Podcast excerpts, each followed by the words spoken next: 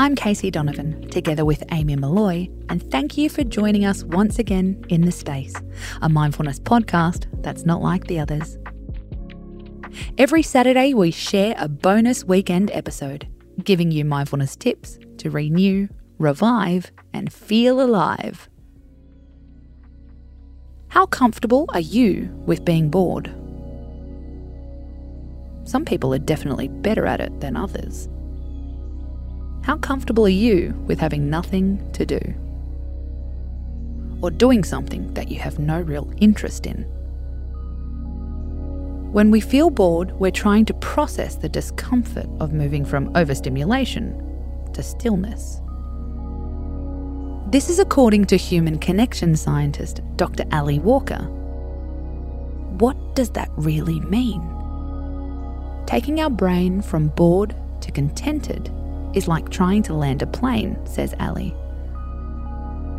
It feels easier to stay up in the sky flying our brain around than it does to land it.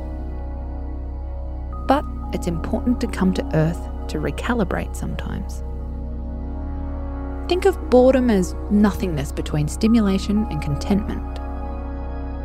It can feel unfulfilling at the time, but it is necessary we couldn't sustain being stimulated permanently.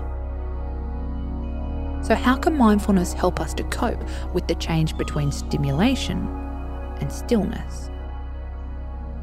The best response to boredom, according to Ali, is to ask one question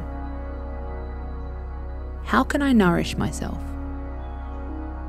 If this is hard to answer, make a list of all the things you wish you had time to do read a book, clean out the cupboard, do a jigsaw puzzle, learn how to cook a particular meal. It might not sound thrilling, but try to remember that boredom has a purpose. You're moving from overstimulation to contentment. Now we can start to give boredom some value. Remember, you're landing your plane. I'm Casey Donovan, and this is The Space. Tune in tomorrow for my favourite tip of the week.